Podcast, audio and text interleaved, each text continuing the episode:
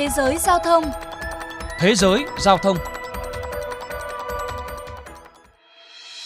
Những con tàu chất đầy container chứa đồ nội thất, ô tô, quần áo và các loại hàng hóa khác khởi hành từ Thượng Hải Trung Quốc đi qua biển Thái Bình Dương, rồi cập bến ở Los Angeles, Mỹ. Đây là một trong những tuyến đường biển vận chuyển container nhộn nhịp nhất thế giới.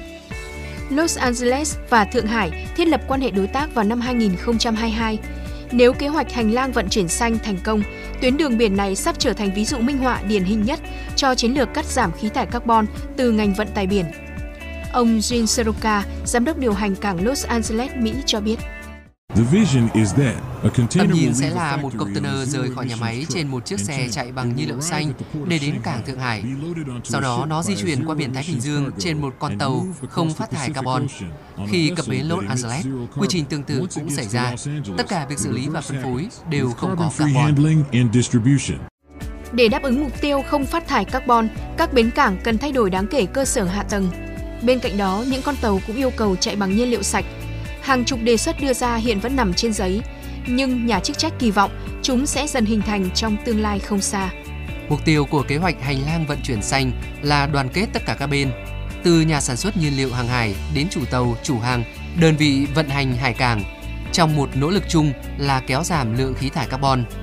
Bà Alisa Grenes, Phó Giám đốc C40 Cities, một liên minh hành động vì khí hậu toàn cầu, rất ủng hộ ý tưởng xây dựng hành lang xanh trên biển – xem đây như là một kế hoạch có thể biến tham vọng thành hành động, tập hợp toàn bộ chuỗi giá trị vận chuyển. Tuy nhiên, bà Grenet vẫn tỏ ra thận trọng. Tôi tự hỏi bao nhiêu phần trăm trong số ý tưởng này là viển vông và bao nhiêu phần trăm sẽ trở thành hiện thực. Nó đòi hỏi một sự thay đổi sâu sắc trong văn hóa và suy nghĩ về cách chúng ta vận chuyển hàng hóa từ điểm A tới điểm B. Chia sẻ quan điểm trên, nhưng ông John Bradshaw, giám đốc kỹ thuật về môi trường và an toàn thuộc Hội đồng Vận tải Quốc tế cho rằng phương pháp tiếp cận mới được phát triển trong các hành lang xanh có thể mang lại kết quả nhanh chóng. Tôi rất tin tưởng rằng ngành công nghiệp này sẽ không phát thải vào năm 2050.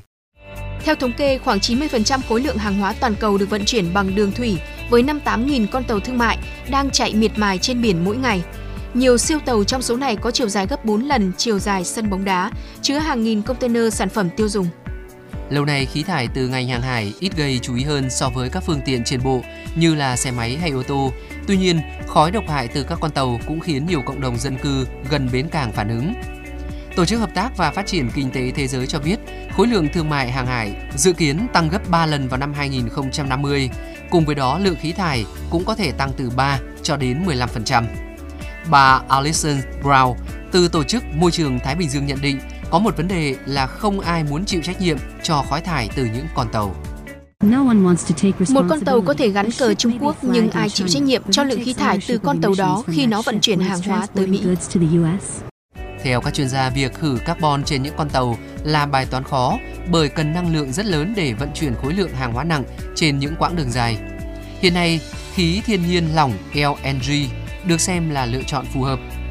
Theo nghiên cứu của các nhà sản xuất động cơ hàng hải, việc sử dụng khí thiên nhiên lỏng có thể giảm phát thải carbon từ 20 đến 25%. Một số công ty hàng hải cũng hợp tác nghiên cứu để có thể tạo ra các con tàu chạy bằng ammoniac hoặc là hydro vào năm 2030. Trong khi đó, một công ty của Phần Lan cho biết đang phát triển buồm dạng cánh quạt dựa vào sức gió giúp tiết kiệm tới gần 10% nhiên liệu mỗi năm.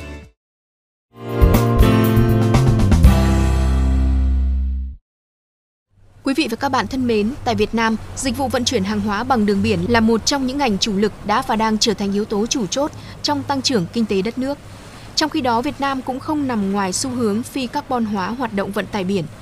Năm 2018, Tân Cảng Cát Lái tại thành phố Hồ Chí Minh trở thành cảng đầu tiên của Việt Nam được Hội đồng mạng lưới dịch vụ cảng APEC công nhận là cảng xanh vì đạt các tiêu chí về cam kết bảo vệ môi trường, sử dụng năng lượng sạch. Từ năm 2023, quy định mới của Tổ chức Hàng hải Quốc tế liên quan tới giảm phát thải carbon từ tàu chính thức được áp dụng. Theo các chuyên gia, nhà nước cần có những giải pháp hỗ trợ mạnh mẽ và hữu hiệu về tài chính cho các chủ tàu thực hiện chuyển đổi tàu biển hiện có sang tàu biển dùng nhiên liệu sạch. Theo lộ trình cam kết của Việt Nam tại hội nghị COP26 về cắt giảm khí thải nhà kính và phát thải dòng về không. Đến đây chuyên mục Thế giới giao thông xin được khép lại. Cảm ơn quý thính giả đã chú ý lắng nghe.